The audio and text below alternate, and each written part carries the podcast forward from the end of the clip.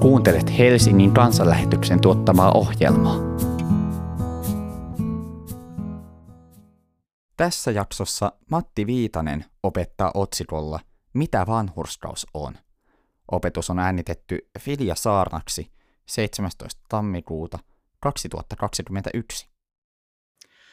Armo ja rauha lisääntyköön teille Jumalan ja meidän Herramme Jeesuksen tuntemisen kautta.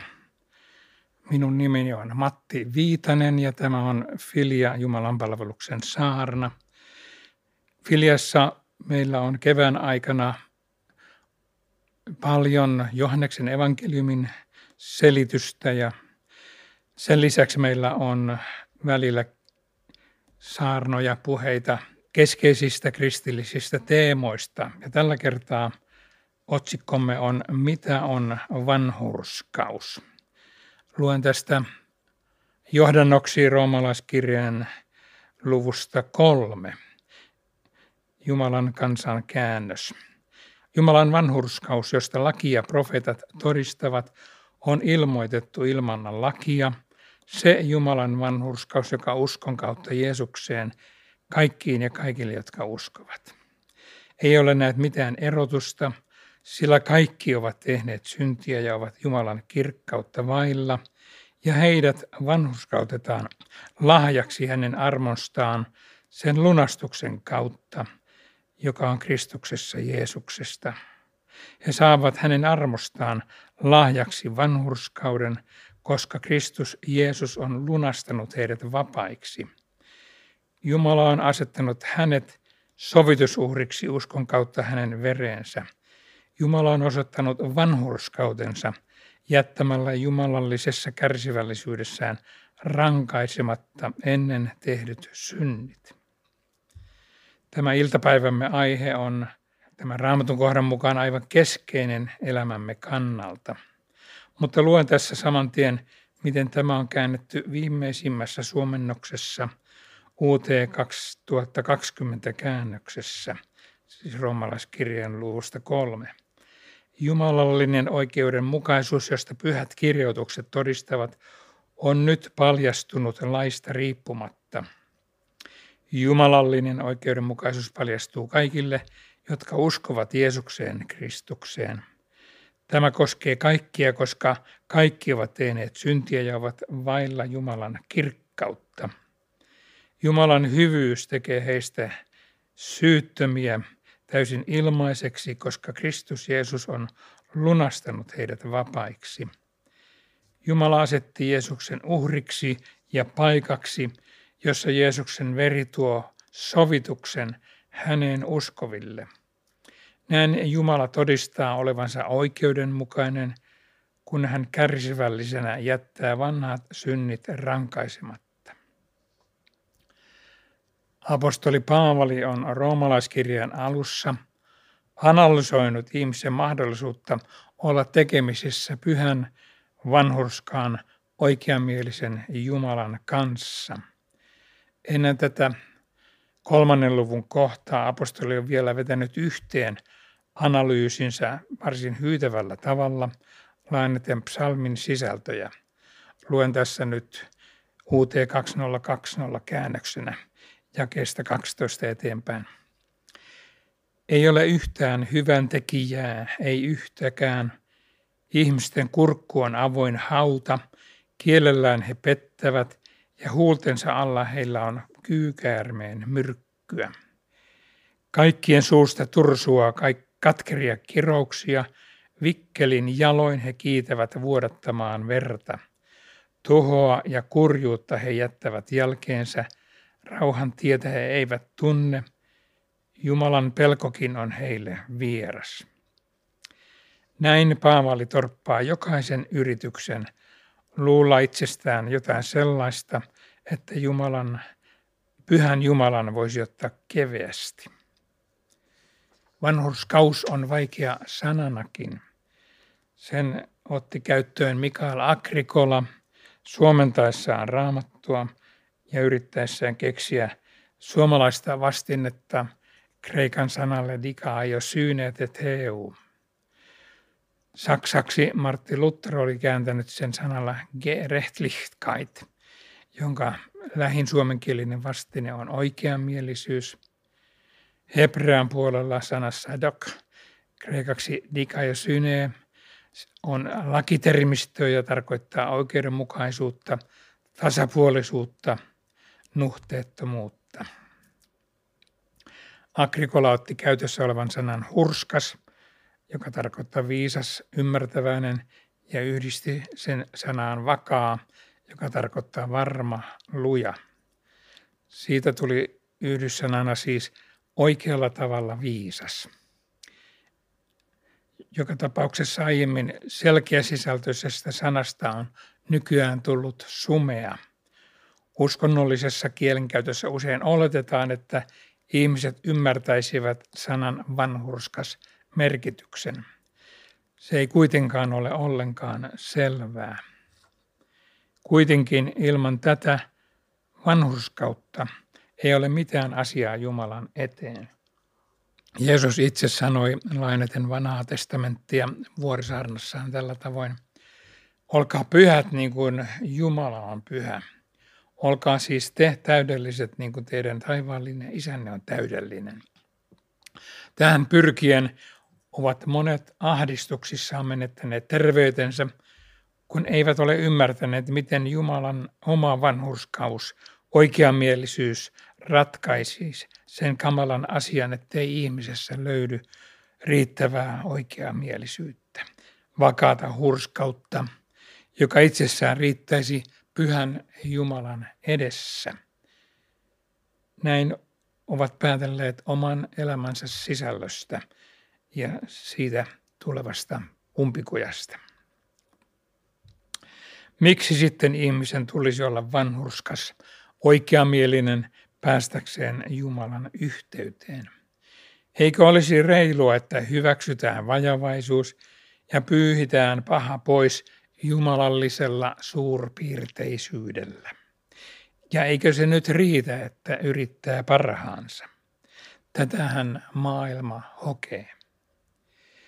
Tätä varten on tarkasteltava, mitä merkitsee Jumalan oma vanhurskaus, oikeamielisyys. Vaikka hän kirjoitusten mukaan on sitä aivan itse, ilman muiden todistusta, niin erityiseen asemaan vanhurskaus, oikeamielisyys tulee Jumalan suhteessa luomaansa maailmaan, sen yksityiskohtiin aivan pienimpiinkin. Se merkitsee, että jokaista pientäkin yksityiskohtaa kohdellaan samalla tavoin, kohdataan samoin kuin mitä muuta tahansa. Jumalan asettamat luonnonvakiot kertovat tästä tarkkuudesta. Jumalan luodessaan on säätänyt luonnonvakiot niin äärettömän suurella tarkkuudella, että jo uskomattoman pienet muutokset niissä tekevät elämän mahdottomaksi. Voisi sanoa, että elämä on pienestä kiinni.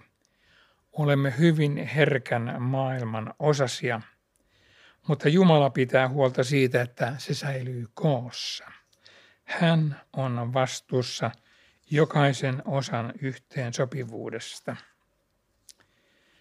Tämä kaikki fyysinen maailma kaikkineen on kuitenkin vain osa Jumalan luomakuntaa. Kun tarkastellaan aineetonta maailmaa, vallankäyttöä, oikeuden jakamisen toteutumista, vastuunoton asetelmia ynnä muita sen tason asetelmia, se on yhtä tarkasti hienosäädetty. Oikeudenmukaisuus on yksi suuri osa tuota maailmaa. Ja tätä kohtaan sielun vihollinen nimenomaan on alusta saakka hyökännyt. Ensimmäinen kiusaus, kyseenalaistaminen, koski juuri tätä, ja kaikki sen jälkeen kiertyvät samaan. Jumala ei muka ole reilu. Hän on kitsas, itsekäs, heikko ja kaikkia sellaista. Jumalan oikeamielisyys, vanhurskaus kyseenalaistetaan jokaisessa kiusauksen epäilyksen vaiheessa. Ja tämän vuoksi ei voi olla mitään suurpiirteisyyttä. Sielun vihollinen takaa sen, että jokainen äärimmäisen pienikin poikkeama täydellisyydestä nostetaan esiin ja sillä pyritään osoittamaan, että Jumala ei olekaan oikeamielinen, ehdottoman tasapuolinen kaikkia luotujaan kohtaan. Tämä tulee hyvin näkyviin Jobin kirjan alussa olevassa keskustelussa. Siinä kirjoittaja kuvailee, kuinka Jumalan eteen oli kokoontunut hänen lähimmät enkelinsä, myös tämä sielujemme vihollinen. Tässä häntä ensimmäisen kerran raamatun lehdillä nimitetään saatanaksi, hebreaksi saatan, pimeyden ruhtinas. Hänkin oli paikalla käydyssä keskustelussa. Tämä saatan suorastaan syyttää Jumalaa siitä, että hän on asettunut erityisellä tavalla pitämään Jobin puolia. Syytös kohdistui siis Jumalan oikeamielisyyteen, tasapuolisuuteen, siis vanhurskauteen. Jumala ikään kuin joutuu antamaan Jobin tämän pimeyden ruhtinaan koeteltavaksi oman vanhurskautensa todistamiseksi. Näemme tästä, että Jumala on aivan kuin sitonut itsensä tähän oikeamielisyyteen, vanhurskauteen. Hän ei voi olla muuta, muuten hän osoittautuisi epäluotettavaksi.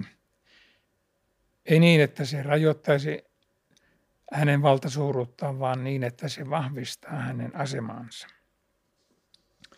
Aikanaan raamatun kertomuksen mukaan tämä saatan asetti ovelan ansan ihmis, ihmisparille syntilankemuskertomuksessa. Hän ensiksi istutti heihin epäilyksen Jumalan tasapuolisuutta ja oikeamielisyyttä vastaan sanomalla, että te suinkaan kuole, vaan Jumala tietää, että sinä päivänä, jona te siitä syötte, avautuvat teidän silmänne ja te tulette niin kuin Jumala tietämään hyvän ja pahan. Toisin sanoen, Jumala olisi piilottanut heiltä jotain sellaista, joka olisi heille hyväksi vain itsekkäistä syistä. Jumala siis oli muka epäluotettava, puolueellinen ja itsekäs. Mutta syntiinlankemuksessa oli toinenkin puoli. Pimeyden ruhtinaan pyrkimys oli pelata Jumala ikään kuin nurkkaan, niin että hän joutuisi tuhoamaan luomansa ihmisen – omaksi kuvakseen luodun oman vanhurskautensa tähden. Tottelemattomuus, syntiilankemus, joka epäilyksestä seurasi, oli Jumalan oikeamielisyyttä kohtaa nousevaa kapinointia. Ja sellaisena majesteettirikos, joka myös tulee tuomita sellaisena, eli rangaistus olisi se, mikä majesteetti rikkomuksesta tulee pois heittäminen, kadotuksen tuomitseminen olisi seurauksena. Ja kaiken tämän kautta olisi osoitettu, että Jumala ei olekaan kaikkeen pystyvä, hän on heikko ja kyvytön. Tällaiseen kosmisiin mittoihin ulottuvassa draamassa Jumala toimi kuitenkin sekä suunnattoman oikeamielisesti että suunnattoman rakastavasti. Hän otti itse sijaiskärsijänä kantaakseen kapinan rangaistuksen ja lupasi oikeamielisyyden vanhurskauden täyttyvän jokaisessa, joka sijaiskärsivään Jeesukseen toivonsa laittaa. Apostoli selventää tätä painokkaasti roomalaiskirjeen viidennessä luvussa. Niin kuin siis yhden ainoa rikkomus tuotti kaikille ihmisille kadotustuomion, niin riittää yhden ainoan vanhurskas teko antamaan kaikille ihmisille vanhurskauden ja elämän. Niin kuin yhden ihmisen tottelemattomuus teki kaikista syntisiä, niin yhden kuuliaisuus tekee kaikista vanhurskaita. Siten tuli täytetyksi oikeamielisyyden vaatimus rangaistuksessa jokaiselle, joka väärin tekee – sekä myöskin rakkauden kaikkensa antava olemus. Ja Raamattu kertoo hieman myöhemmin toisessa korintolaiskirjassa. Kristukseen, joka oli puhdas synnistä, Jumala siirsi kaikki meidän syntimme, jotta me hänessä saisimme Jumalan vanhurskauden. Niin tuli Jumalan oikeamielisyys todistetuksi, hänen olemuksensa vahvistetuksi ja kaikki syytökset kumotuksi. Syytökset, joissa pyritään väheksymään Jumalan olemusta kaikkivaltiana, oikeamielisenä, rakastavana, kaiken isänä, alkusyynä. Hyvät ystävät, tuon kaltaiset syytökset, epäilykset pulppuavat myös kaikissa meissä. Emme oikein tahda uskoa, että Jumalaan voisi kaikessa luottaa ja että hän on kaikessa meidän hyväämme pyrkivä. Ja tällä tavoin näkyy meissä perisynti. Tätä kaikkia vastaan meillä on Jumalan sana, raamattu, ja siellä näkyy todella vakavasti, miten tiukka onkaan Jumalan pyhyys, oikeamielisyys, vanhurskas olemus ja miten äärettömän tiukasti se meitä ympäröi. Emme voi jättää huomioimatta sitä, jos mielimme vaikkapa vain rukoilla Jumalaa, saatikka toivoa jotain kuoleman jälkeen tai merkitystä tälle elämälle. Jos meillä ei ole Jeesuksen kautta tulevaa toivoa ja lupausta täydellisestä anteeksiannosta ja lunastuksesta, tulevaisuus olisi synkkä ja toivoton. Mutta meillä on raamatun lupauksien perusteella huikea tulevaisuus ja toivo. Hänen pyhyytensä pysyy, hänen rakkautensa mahdollistaa meidän pysymisemme hänen ominaan, hänen lähellään. Sillä niin tavattoman suuri on Jumalan armahtava oikeanmielisyys. Sanohan apostoli tästä asiasta näin. Missä synti on suureksi tullut, toisin sanoen, missä ihminen herää huomaamaan ja ymmärtämään omien väärin tekemistensä kohtalokkaat seuraukset kadotustuomion alaisuutena, siinä armo on tullut ylenpalttiseksi. Siis Jumalan anteeksiantamus on vielä suurempi kuin suurimmilta tuntuvat vääryytemme. Ja kuinka toisin voisi ollakaan, kun kaikki valtias tekee jotain, kukaan ei voi sitä ylittää. Ja kun hän päättää rakastaa, kuka voi sitä vastustaa? Tällaista on Jumalan oikeamielisyys, vanhurskaus Tällaista hän meille tarjoaa Jeesuksessa. Sanohan sana, vaikka me olemme uskottomat, hän pysyy uskollisena, sillä itseään hän ei saata kieltää.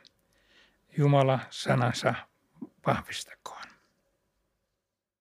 Ohjelman sinulle tarjosi Helsingin evankeisuterilainen kansanlähetys. Viljamessu on sunnuntaisin kello 16 Alppikodilla Karjalan katu 2a. Katso lisää osoitteesta kansanlähetys.fi kautta Helsinki. Kiitos, että kuuntelit ja tervetuloa mukaan!